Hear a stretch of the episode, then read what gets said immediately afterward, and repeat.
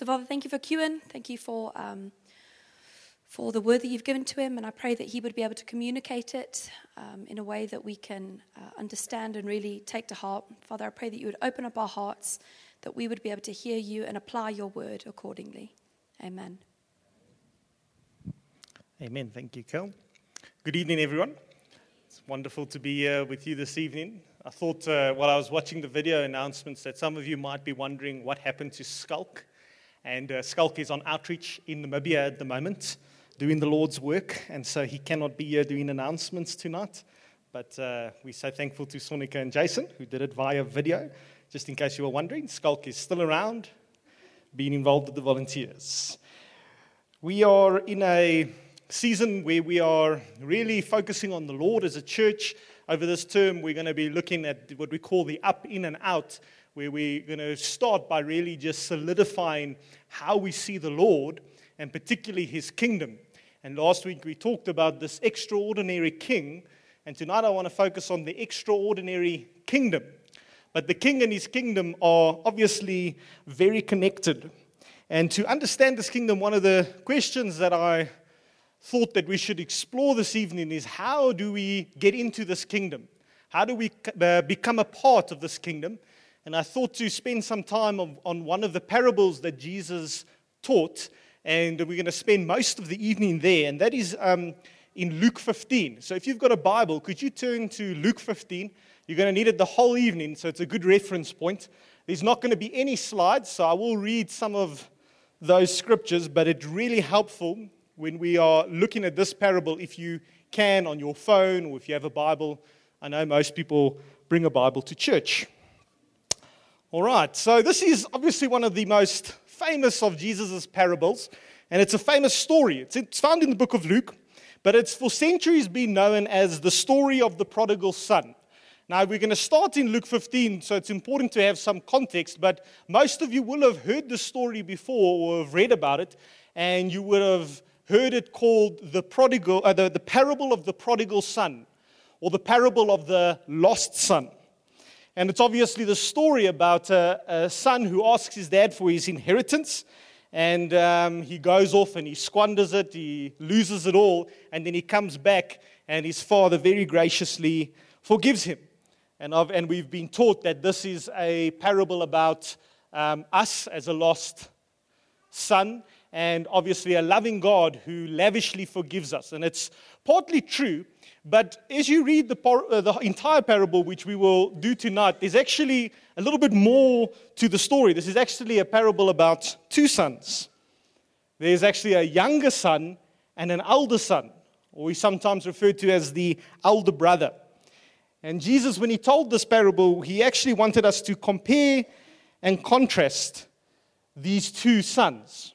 And if we don't do that, we miss the radical message that Jesus shows us. It's meant to actually upset our very paradigm on how we relate to God. And uh, why we are looking at it is because this, I believe, is one of the parables that really sums up the heart of the kingdom. If we're going to talk about the nature of the king and his kingdom, it's very important that we understand this parable in particular. A few years ago, I was um, introduced to a commentary on this particular parable, and it was written by Timothy Keller. And he wrote an excellent book slash commentary. You can read it in about an hour. It's not very long. And it goes through Luke 15. And he actually titled it uh, The Prodigal God. And what he highlighted is that this is really a parable about God. And when I read this commentary for the first time, it really changed how I thought about this parable so many years ago.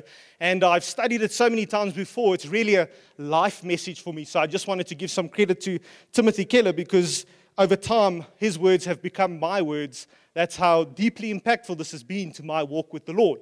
And I remember studying this in depth for the first time and coming to an end of the coming to the end of the parable and thinking, I'm not so sure if I'm a Christian. It's, I don't know if anyone's had that experience when walking with the Lord for a while, and then you, you have this, um, this experience. Some people call it a, a second, a second um, um, rebirth or being born again, again.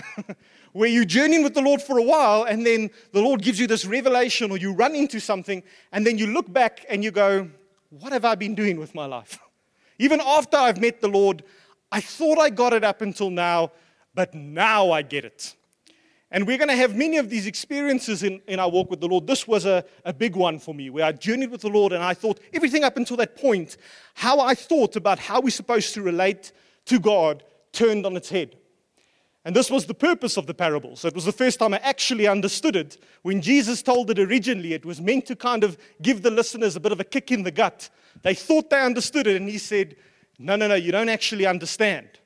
And so he told them this parable. And, it, and from that point on, it completely changed the way people thought about how we should relate to God. And so this is why it's such an exciting parable. It's quite incredible. So hold on to your uh, seats because this is um, one of the great parables of Jesus. Now, a very important thing to understand about parables is they really only have one point. When Jesus told these parables, we can learn a lot from it, which we will do tonight, but he had one thing in mind that he was trying to achieve as he gave that parable. And you want to kind of take a step back and try and think like the original audience. When Jesus told the story for the first time, you want to be in as much of their headspace as you can be. Because what he was trying to do was to shift a certain way of thinking. And so he would tell the story, and then there would be a bit of a cliffhanger at the end, or a bit of a twist. Anyone seen the movie Sixth Sense? Uh, the greatest twist of all time. Spoiler alert, he's dead. I know. Okay, so a lot of the parables we already kind of know the spoiler, but you know, these movies, you know, and that, that really was one of the big twist movies where you watch a movie and the whole way through you think something's going to happen and then something else happens and you go, whoa, that's amazing. And then you watch it again, it's not as nice. Okay, but um, these parables are a little bit like this, so we become very familiar with the parables but really, to understand it, we need to try and forget everything we know about the parable so that we can hear it as if we're hearing it for the first time. So, can we do that tonight? Can we pretend like we've never actually read this parable before? And imagine that you're listening to Jesus tonight and he's telling you this parable. And he's got an agenda and he wants you to understand something. And let's go on a journey and hear what he wanted to say. And so, the context is in the very first verse of Luke. Luke 15, verse 1 to 3. The, parables, the parable's a little bit later on, but let's read this because this sets the scene. It says, Now the tax collectors and the sinners were all gathering around to hear Jesus. Isn't that wonderful? This is a mark, a distinctive mark of Jesus' Jesus's ministry. It's so difficult to add the S's on Jesus. Uh, one of the distinctive marks of the Lord's ministry was that the tax collectors and the sinners were attracted to it. When I hear this, I am so deeply concerned for our churches today where you wonder where are all the tax collectors and the sinners? Are they hiding?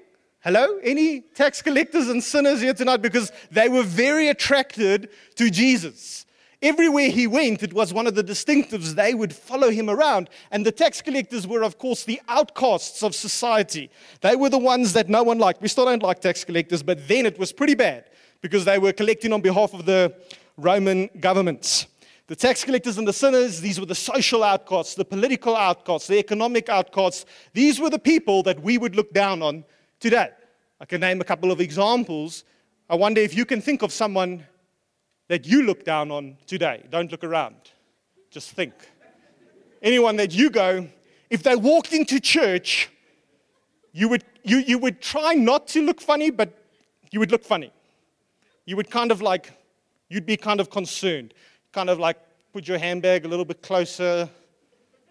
Maybe text the pastor and just say, you know, nine o'clock, just check it out as the offering bag went out, you would just double check the door just to check that no one, you know, took it. Those sort of people, these would be these sort of people. It would be the person that you, you know, you are in such a good space, but you walk into church and they walk in and now you're in not such a good space. You were going to worship the Lord tonight until this person came. Okay, these are the people that we hate, these are the people that we despise. For some reason, when Jesus was on earth, his ministry, one of the distinctives was these people would follow him around. And this, of course, upset another group of people, and these were the Pharisees and the teachers of the law.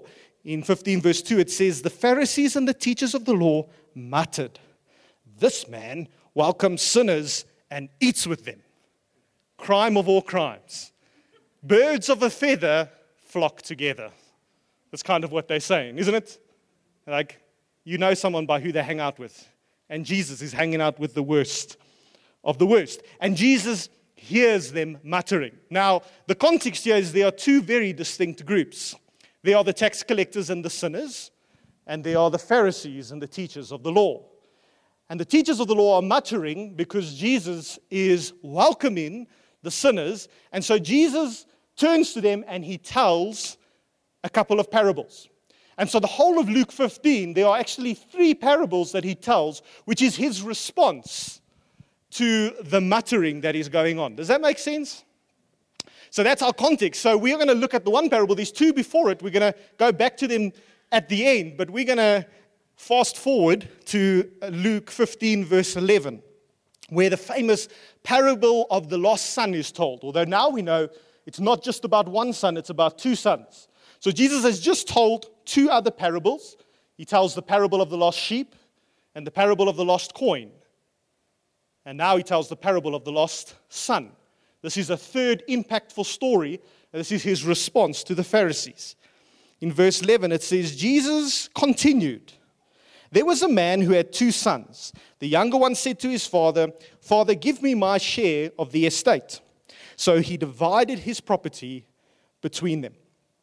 So, what we have here is a picture, and this is told in the ancient Near East, and it's a very um, patriarchal society where the man of the household is the one who holds the wealth, he holds the land, he holds the estate. And in that society, most of the wealth went to the eldest son or the eldest brother for some reasons which we'll look at. But if you were part of the family and you were a man, you got an inheritance. And so, what we have here is the scene of the younger brother. There's two brothers, but the younger one approaches his father and he says, Father, I would like my inheritance now. Now, if you were listening as a audience uh, to this parable uh, uh, uh when it was originally told, you would have heard those words spoken, but you would have understood something different. You see, because to ask for your inheritance then was, in effect, like saying to your dad, Dad, I wish you were dead. The younger son approaches the dad and says, Dad, I'm done with you. Can you just give me your inheritance now? I can't wait for you to die. I'd rather you were dead now. Pay up. Some of the biggest fights in families is over inheritance, isn't it? fighting over it. But I mean, what an awful situation when you start fighting before the parent is even dead. And yeah, the younger brother comes to his dad. Remember, this is a high authority uh, culture. You don't speak to your dad like this. So we know something about this younger brother. He's a bit rebellious. In fact, throughout the world, isn't it that the younger one is always a little bit more rebellious in any case? Uh, sometimes, not always, but sometimes. You know, the elder brother has to carry all the responsibility. They get experimented on by the parents, you know, so they need to conform. But very often in families, the younger brother just floats around, rebels, get away, gets away with anything. Might not have been in your family, but in this family, like many, this seems to be the case. This was the problem child, the rebellious one, causing nonsense and this has caused a clash between him and his father. The younger brother wants his own way, and so there's such a breakdown in relationship. He wants his own way so much that it leads to him approaching his own father and saying, Dad, I wish you were dead. This is uh, now, if let's pretend that you are the first century audience, you would go, oh, No. and as Jewish a voice as you can say, because these were all Jews. I'm not very good at accents. If anyone wants to come and do one, you are welcome. Okay.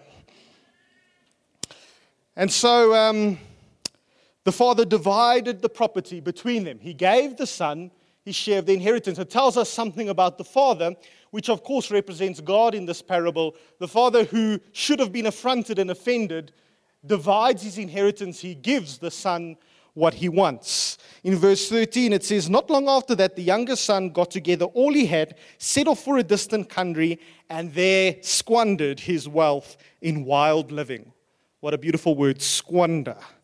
After he had spent everything, there was a severe famine in that whole country, and he began to be in need. Often, as we go out and rebel, everything seems well until the money runs out, and then we have to pay the rent And then we cannot, uh, once we're done squandering, there's no more left to squander, and life hits us in the face. And this is what happened to this younger brother. Not everyone who goes off in rebellion meets this fate, but this particular younger brother did. He lost everything, he made a huge mistake, ran out of money, and so in verse 15 is he went out, it says, he went out and hired himself to a citizen of that country who sent him to his fields to feed pigs. Now, I don't know if you know anything about Jews and pigs. They don't like them. In fact, it's seen as an unhealthy animal. And so, here, this son who had an early inheritance has really what you could say hit rock bottom. So desperate that he's willing to go and feed pigs, but it gets worse. He's so hungry in verse 16, he longed to fill his stomach with the pods that the pigs were eating, but no one gave him anything. So, to such an extent, this poor Jewish boy who would have always turned his nose at pigs, this is an unclean animal, is now longing to eat the food, the food of pigs. At this point, first century Jewish audience goes, No. it's very shocking. Verse 17, when he came to his senses, he said, How many of my father's hired servants have food to spare? And here I am, starving to death. I will set out and go back to my father and say to him, Father, I have sinned against heaven and against you. I am no longer worthy to be called your son. Make me like one of your hired servants. So he got up and went to his father. This is a scene playing over in his head for those of us who have been younger brothers and hit rock bottom. It's when you start hustling to make a plan. You've run out of money, you've run out of options, so you start trying to make a plan. And in that dire state where he's eating the food of pigs, or not actually because no one would even give him the food of pigs, he remembers back to the good old days when he was with his father before the breakdown of relationship. And he remembers, in my father's house, there is an abundance of food, there is a roof over my head. And although I've, because of my actions, I've lost the status of sonship, because of my rebellion, because I'm so far off from him, maybe my father would be willing to hire me back as a servant. I left the house as a son, but perhaps he would consider me as a servant. I can work my way back, maybe pay back the money that I've squandered. These are the thoughts in his head, and he must know his father's character, maybe that his father would think this is perhaps a good idea or would go for it because he gets up and he goes to his father. But while he was still a long way off, his father saw him and he was filled with compassion for him. He ran to his son, threw his arms around him, and kissed him. What is alarming in this text is not the fact that he kissed him, it's quite normal in the Middle East. What they would have gone, oh no, is when it says the father ran. Because you see, in the ancient Near East, in the ancient Near East men don't run. It's undignified. For a father to run with his robes would be unthinkable. If people were to see that in the streets, they would think that is shameful. A father doesn't run to his sons. This is not a normal scene. And so that would have been very shocking to the audience. What, this father who has been so wronged runs towards his son and he kisses him. And uh, verse 21 the son said to him, Father, I have sinned against heaven and against you. I'm no longer worthy to be called your son. You see, in the son's paradigm, he needs to earn sonship. Because he's done something so wrong, he's no longer worthy. He thinks he's no longer worthy. And he is, in fact, reciting the very speech that he rehearsed, except the father cuts him off. In verse 22, it says, But the father said to his servants, Quick, bring the best robe and put it on him. Put a ring on his finger and sandals on his feet. Bring the fattened calf and kill it. Let's have a feast and celebrate. For this son of mine was dead and he's alive again. He was lost and he's found. And so they began to celebrate. What a beautiful picture of our God. A loving father who cuts his son off midway in the speech and says, No, you think it's a time for fasting, and I think it's a time for feasting. I don't want to hear it. I'm just happy that you're home. You see, this is a God who initiates something. He's not willing to wait. The moment he sees his son who was lost, he runs after him. He runs towards him.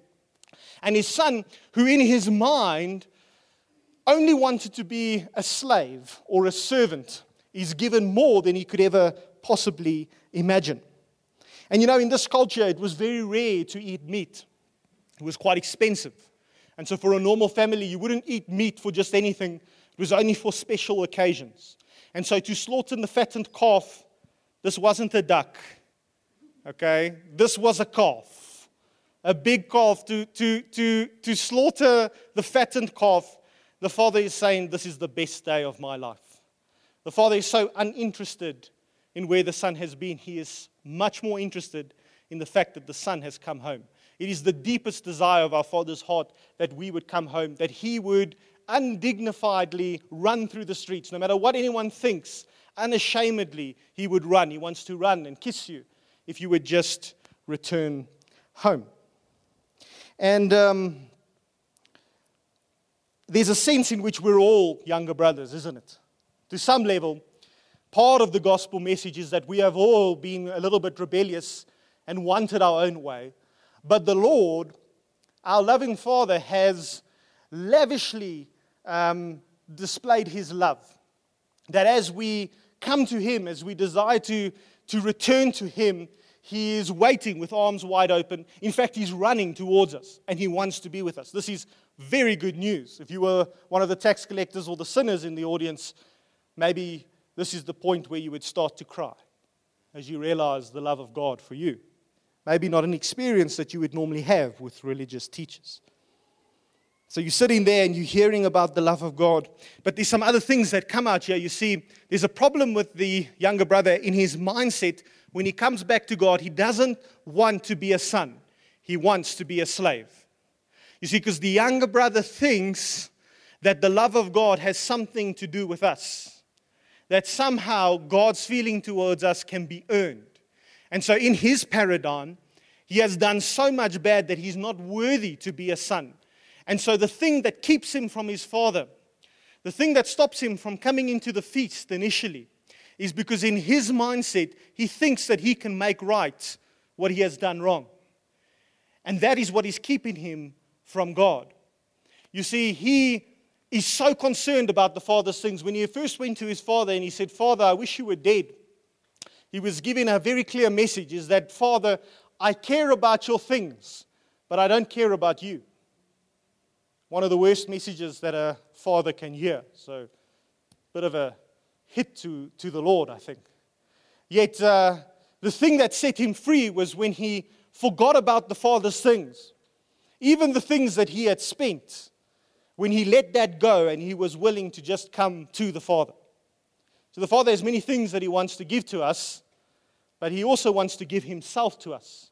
And for the younger brother, his love for the Father's things kept him from being with the Father. And then the Father um, has this feast, and uh, the end of Act 1 ends in this incredible celebration. Now, this is where most people know the parable. And it is, of course, a wonderful message and it is a joyful thing, but it's probably in a sense, missing the point because remember, Jesus only had one point. And unfortunately, this wasn't the point.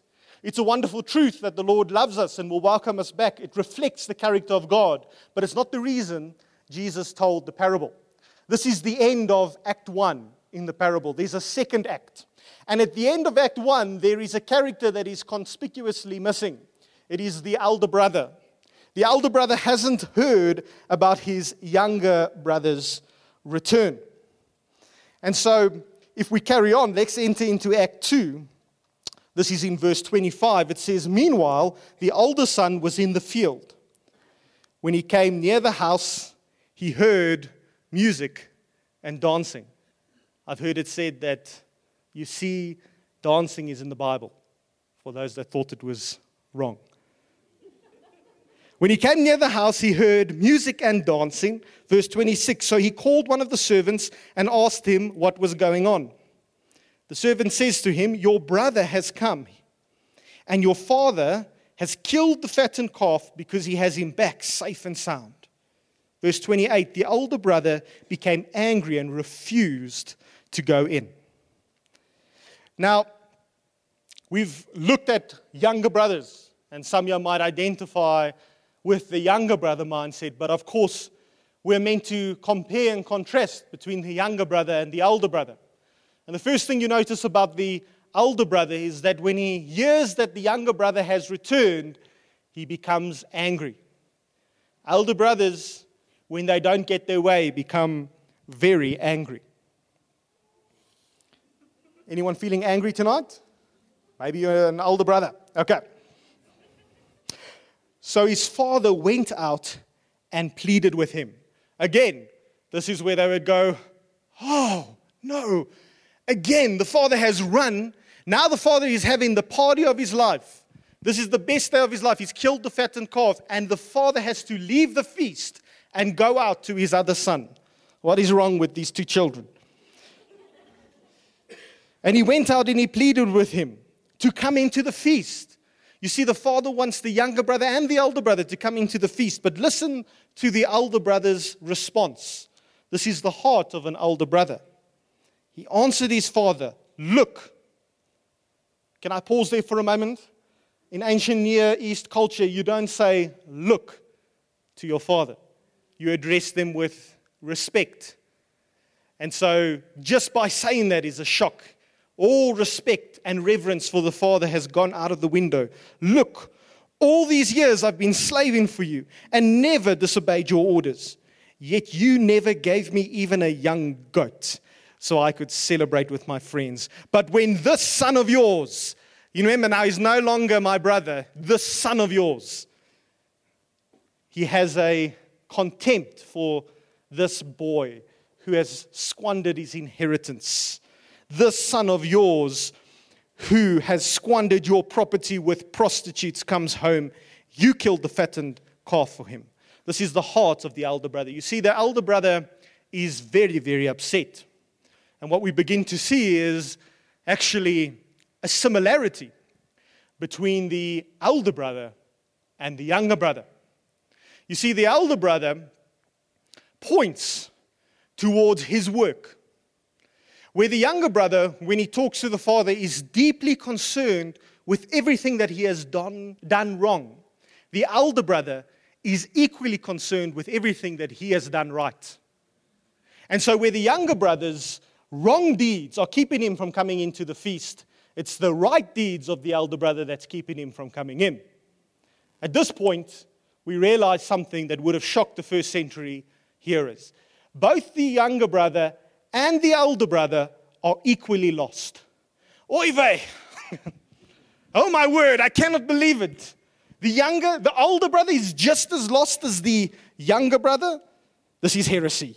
Verse 31 My son, the father said, You are always with me, and everything I have is yours. But we had to celebrate and be glad because this brother of yours was dead and is alive again. He was lost and is found. This is the heart of the father. He's trying to correct the elder brother. The elder brother is so upset. The, the father comes out and he invites him into the feast, but he won't go in. He's standing there and he won't go in. Why won't he go in? Because I have done so much and he has done so little. And you're, slaughtering, and you're slaughtering the fattened calf for him. There's not a chance I'm going to that party. Party pooper. He stands outside the feast while the father pleads with him, and the story comes to an abrupt end. At this moment, um, you can imagine there would be some silence and some more murmuring amongst the crowd of this first century listeners. Because remember the context. As the Pharisees were murmuring about the sinners and the tax collectors, Jesus tells these parables, and, and at that moment would have been the moment when the penny dropped that this story is not about the younger brother, it's about the older brother. And, and one of the shocking things here is that in this story, the younger brother comes into the feast, but the older brother is left outside. Not because the father doesn't want him in, but because he chooses to stay outside. And this would have turned radically on its head everything that people thought about God up until that point. How can the man, the sinful, disobedient man who has squandered his wealth with prostitutes end up in the feast, while the religious man who never did anything wrong stay outside the feast. This is the conundrum that Jesus puts before them. Remember, he did nothing wrong. He was, in a sense, without sin, yet he wasn't with the Father. You see, the younger brother and the elder brother are far more alike than it first appears. Where the younger brother wants the father, he doesn't want the father, he wants the father's thing, things. The elder brother suffers from the same problem. He too doesn't want the father, he just wants the father's things. And so they both in the same spiritual condition. They both equally lost. It's just that the younger brother knows that he's lost. The elder brother has no clue. The elder brother is furious. And you know, he's particularly furious about the cost. If you read, he uh, points towards the wealth that was squandered in verse 30 and the fattened calf that was killed. He's so worried about how much was spent on this vile, vile child. The elder brother cares about the father's things, but not about the father's heart. And so at the end of the second act, you have two sons, one good, one bad, but they both want the father's things, but not the father.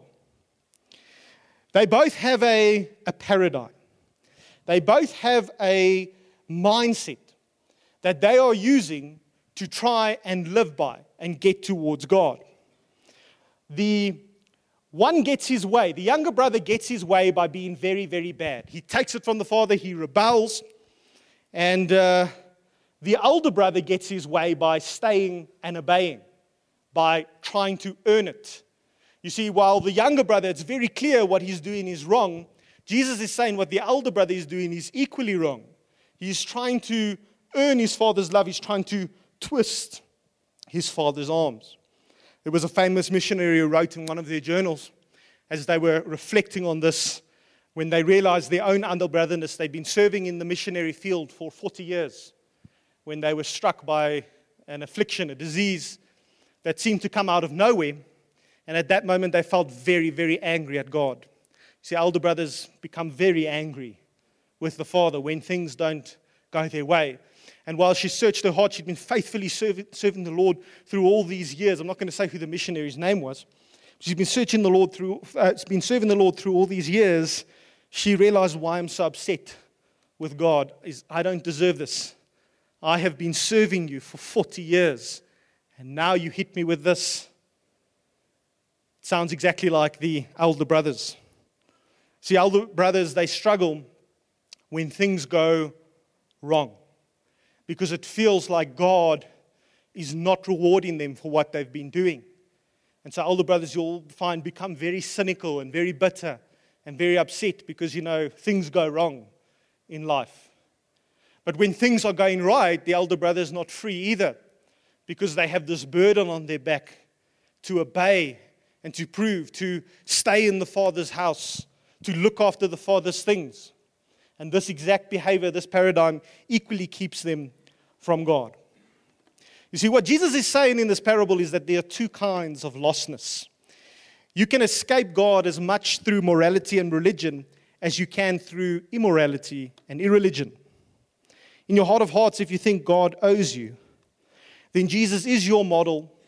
He's maybe your example, he's maybe even your boss, but he's not your savior. Many, many people in the church today are just as lost as the younger brothers because they think like elder brothers. And Jesus is saying that they too are just as lost. And their goodness is the thing that is keeping them from the feast. Throughout history, these two very broad pathways to God have been put up. And uh, for some of us here, you might have been in both. If we think about the younger brother, who of course is represented by the tax collectors and the sinners, one of the ways to talk about this particular way of doing life is something called self discovery. Many people that grow up in Christian homes and uh, feel stifled, perhaps go off to university, have their ideas challenged, move into this mindset, and it's a journey of self discovery, autonomy. And what they begin to believe is that life is all about discovering yourself, about having your own way. Of course, this will not lead you to God. It is a false way of living. But when you're living this way, and people that are living according to self discovery, one of the distinctives, it's the same as the other way, but when you're living in, uh, um, in the self discovery path, you believe everyone else needs to live that way. You see, younger brothers are just as judgmental of elder brothers as elder brothers are of younger brothers. The younger brothers think that the elder brothers are stiff, boring, bigoted, uh, goody two shoes. You don't know what life's about, you're just scared. Take some risks, discover yourself, find your true you. Be disappointed.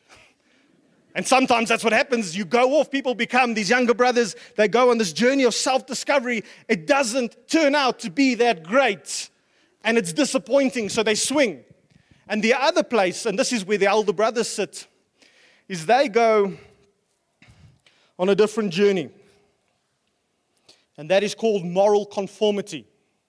If I can't control my life through self discovery, I'm going to control it through moral conformity. Maybe if I keep the right rules, if I'm good enough, if I'm conservative enough, if I obey the rules enough, then I will be in control. And moral conformity, oh, they like to look down on those on the paths of self discovery. And uh, when you're in this place, you think this is the only way to go. I speak to a lot of people that are on this journey, and I can pick it up immediately when I hear how they talk about people on the other side. Oh, they're just so worldly. they don't know what life's really about, you know. They're not, uh, I don't know, you know, you know who I'm talking about? If you don't, it's probably you. Okay, so and so some of us are extremely on this side, some of us are on the other side, some of us can't decide which side we're on when this one doesn't work out. In fact, for many religious leaders who have lived an entire life in moral conformity, when they realize it doesn't work out, they jump. And this is why you constantly see spiritual leaders falling into not moral conformity. that oppression, this, this by living, trying to get the Father's things, to earn the Father's love, when you realize that you just can't do it, then you think this doesn't work. Maybe they were right all along. And when you get to the side, you're so judgmental of these unenlightened ones until you run into a problem, a massive problem that comes from self discovery, and then you repent again. And then you're back here, except you're in the exact same problem because moral conformity and self discovery, Jesus say, are both wrong. Both of these people are equally lost. And Jesus proposes a new way, and it's not a middle way, it's a radically different way altogether. And so when we hear this parable, something should begin to stir in our hearts because it was like a kick to the gut to the first century Jews. The tax collectors were crying because they realized that they could come back to the Father. The Pharisees were upset because Jesus was telling them that they were wrong, and elder brothers hate to be told that they are wrong. But Jesus is saying, no, no, no, no, no. I'm not saying that you're wrong. I'm saying that you are lost.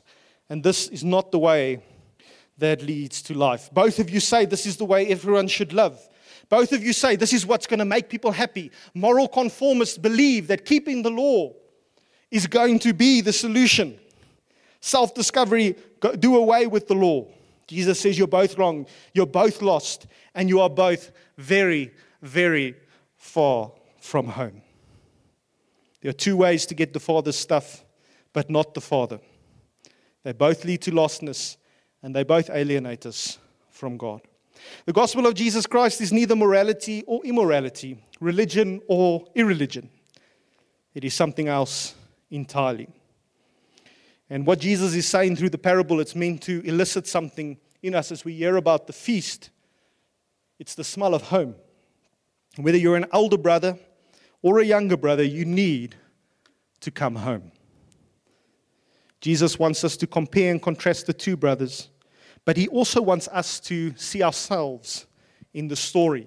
And as the listeners were listening, something between the tears, between the anger, something deep inside, as the Holy Spirit began to work, a sense and a desire for home. Maybe tonight, as I'm busy speaking, the Lord is stirring a desire to come home. You know, C.S. Lewis used to call this desire the weight of glory. It's an intangible sense that this world is not everything and it's not enough and that I am missing something. Tonight, when you hear this parable, you're not, it's not on the other side. If you're a younger brother, it's not with the elder brothers. If you're an older brother, it's not with the younger brothers. The Lord is beckoning you home. And so I'm going to end with obviously answering that question How do we come home? Because I believe tonight that's the Lord's heart for our community. The key to the kingdom, if we can understand what this is all about, and this is what changed the way that I thought about my journey with the Lord. It's when I think I actually became a Christian. First thing you want to do if you want to come home is that you need to feel tonight, you need to understand the initiating love of God. You see, with the younger brother, the father goes out and he kisses him. And with the, that's with the younger brother, with the elder brother, the father also goes out of the feast and he pleads with him. If the Lord is talking you to, to, you tonight and you feel a sense of wanting to come home, you need to know that that's got nothing to do with you. If you can understand that the Father is the one that initiates, that He is the one that has come out and come down to you, that He's the one busy knocking on the door, He's the one that is initiating, it changes everything. You see, particularly for the younger brother, he wants to be a slave, but because of the love of God, because of the initiation of this love, because it was because Christ loved us first, that God loved us first, not that we loved him. Before we could know him, before we could love him, he first loved us and he took steps. He initiated love. The only reason we even know about God or know about his love is because he initiated it. If you realize that this is something that the Father himself is initiated, you're one step closer to the truth.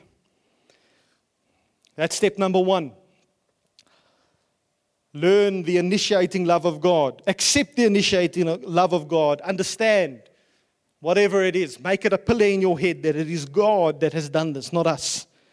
Because that can then we can get to step number two, which is to learn to repent.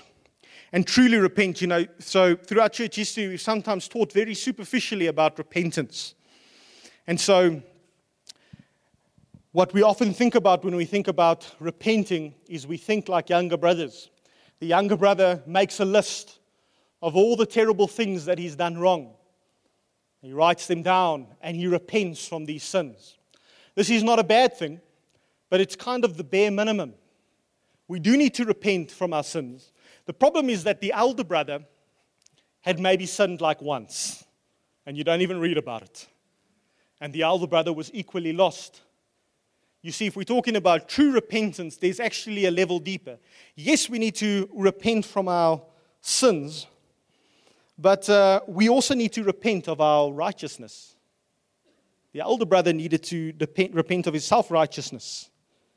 It's only when we repent of our righteousness that we can truly transfer our trust into Jesus. You see, when you've been doing everything wrong and you turn from it, turn from it, that is repentance. But when you've been doing everything right, that also doesn't get you into the feast.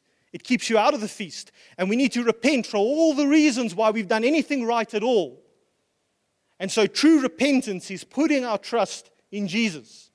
And it's actually quite easy when you hit rock bottom to give up the terrible ways, things that you're doing, because it normally has a very real consequence. But elder brothers hold on to their goodness. And tonight, if you're struggling as an elder brother, what you need to do is actually repent of trying to control God in that way. It's the thing that is keeping you out of the feast. It is the greatest barrier to many in the church is their own good works. You see, it's not about the good works or the bad works, it's about coming into the feast. And repentance is about putting your trust in Jesus. You've trusted him with the bad things, but can you trust him with the good things as well? And if we've done that, then the most important step, and this is really my conclusion, but I want to stop you a moment because this is the crux of the thing. This is what turned my heart. We need to be melted and moved by what it costs to bring us home. You see, the Lord wants us to come home so much that that's what He's been stirring in our hearts tonight a desire to come home. And we need to understand that He has done it. And yes, we need to repent from our good and our bad. We need to put our trust in Him.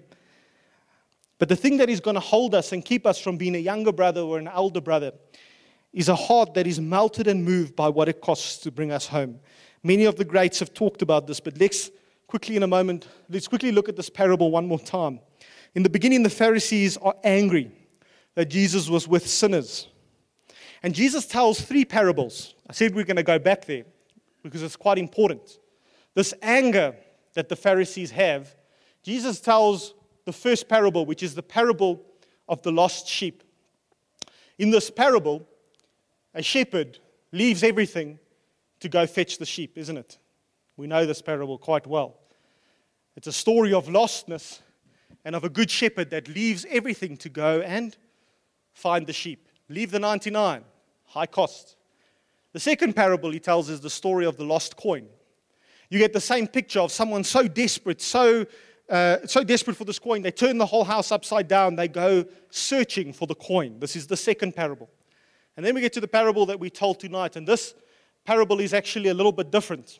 You see, it also has lostness, but there is a character missing. Okay? When the other ones, they go searching for something. In the third, it doesn't. There's a bit of a digression. It's a third parable, and it's about, it's about lostness, but it's not about searching for someone that is lost. And Jesus actually does this quite deliberately, and we need to ask the question why? Why is the parable of the two brothers so different from the parable of the lost sheep and the parable of the lost coin? If you were in the first century and now's your big whopper, you, you would suddenly something would click. Anyone in the culture there would have known that the missing character was, in fact, the elder brother. Anyone in the culture would have known that the person who was meant to go search for the younger brother was, in fact, the elder brother. This story is so shocking in the end because the elder brother does not go search for the younger brother. In that culture, the elder brother was given the estate, but also the responsibility of keeping the family together. When mom and dad die, you are meant to keep the family close, to take care of people financially, emotionally. You are meant to display the love of the father to your younger brother. But in the story, there's a tragedy because the story, the elder brother is, of course, a Pharisee because he's talking to the Pharisees. The real tragedy for the younger brother is that he had a Pharisee for an older brother. The older brother was supposed to be concerned, yet in this, um, in this parable, the only concern that the elder brother had was for the expense the cost, how much had been spent. You see, if you think about it, when the father split his estate, he would have had to cut up the inheritance and he would have had to give the younger brother his fair share of money. So everything that was left over, who did that belong to? It belonged to the elder brother. The estate was split, and so the younger brother squandered everything he has. And so when he returns, the estate, although it's still in the father's hands, because the father hasn't died yet, everything left belongs to the elder brother. And a good elder brother would have spared no expense to go searching for his younger brother. What is truly alarming about the parable is that the elder brother doesn't even know when the younger brother has returned, that he hasn't gone, that he has not spared any expense to go searching for the younger brother because that is his responsibility as an elder brother. This would have been quite well known in the culture. And so when the father brings the younger brother into the family, he can only do it at the expense of the elder brother. Now we're starting to see why the elder brother was so upset. You see, for the younger brother, the feast was free, it was grace. Didn't have to pay anything for it. But for the elder brother, the feast was costly. This fattened calf, he was thinking about the money because it was his money. And we, as the human race, we need a true elder brother. See, God cannot bring us back into his family without a cost to an elder brother. And in this story, the poor younger brother gets a Pharisee for an elder brother, but in our story, we do not. We get a true elder brother. See, there's one that has loved us, but also loved God and obeyed him. And he's completely earned everything. But at the end of his life, he doesn't get a robe, he gets stripped. At the end of his life, he doesn't get a fattened calf, he gets vinegar in a sponge. He doesn't get the ring of honor, he gets a crown of thorns. And he comes to us and he says, I did it all for you. And you couldn't be clothed unless I was stripped. You see, salvation is absolutely free for us, but it comes at an unbelievable cost for him. Jesus puts a bad elder brother in the story so that we will begin to long for a true elder brother. And we need an elder brother who won't just go into the next town for us, he will come from heaven to earth to look for us. And he is not concerned about the cost in his wallet, he's willing to pay the cost of his life. Now, on the cross, Jesus paid a debt for us that we know deep down inside that we owe him everything and that we can only be brought home by this infinite expense.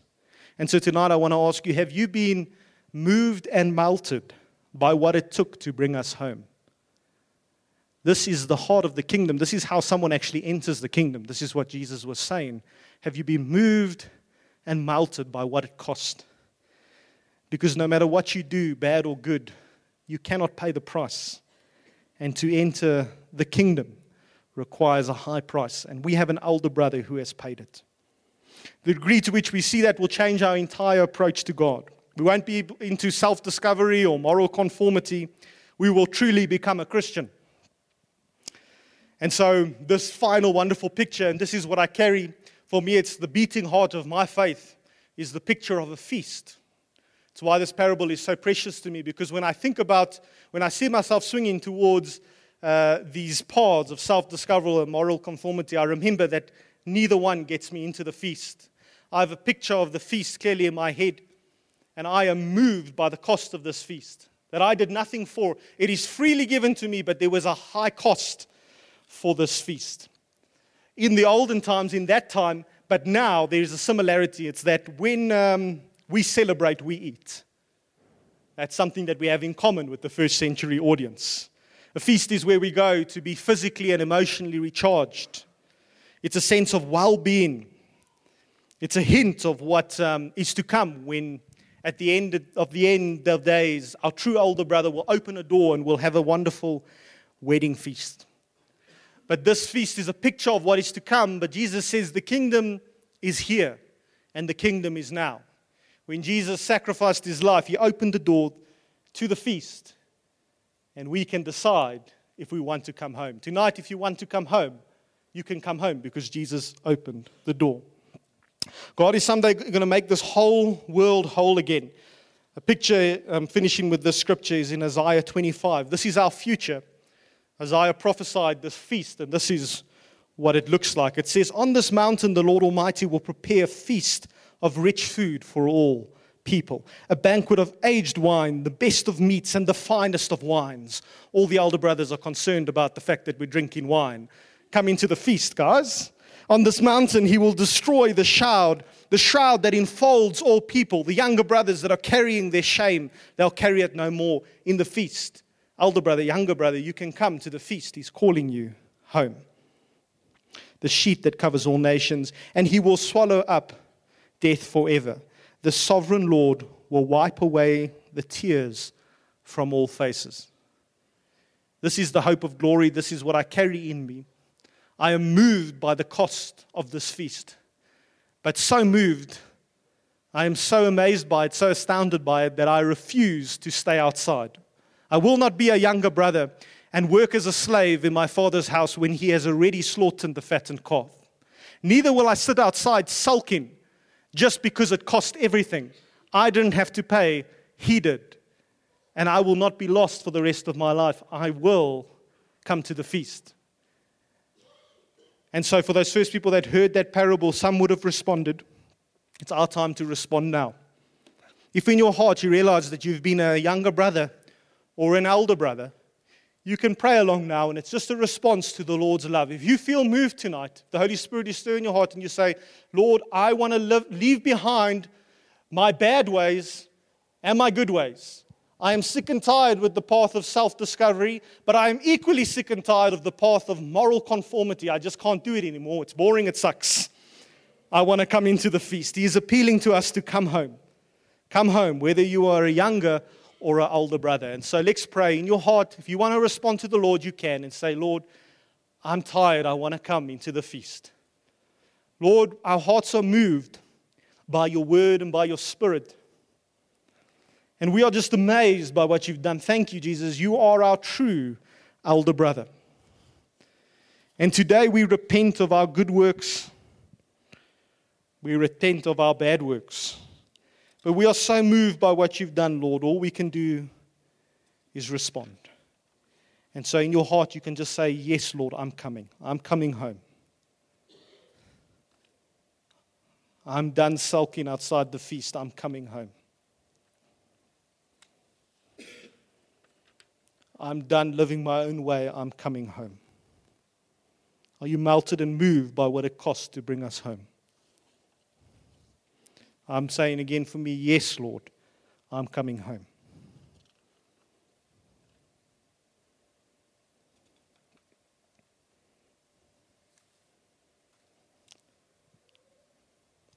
Lord, I pray that the picture of this feast would become a picture in our mind, that we would have it some, as something before us, and that it would hold us and help us from these two areas of lostness.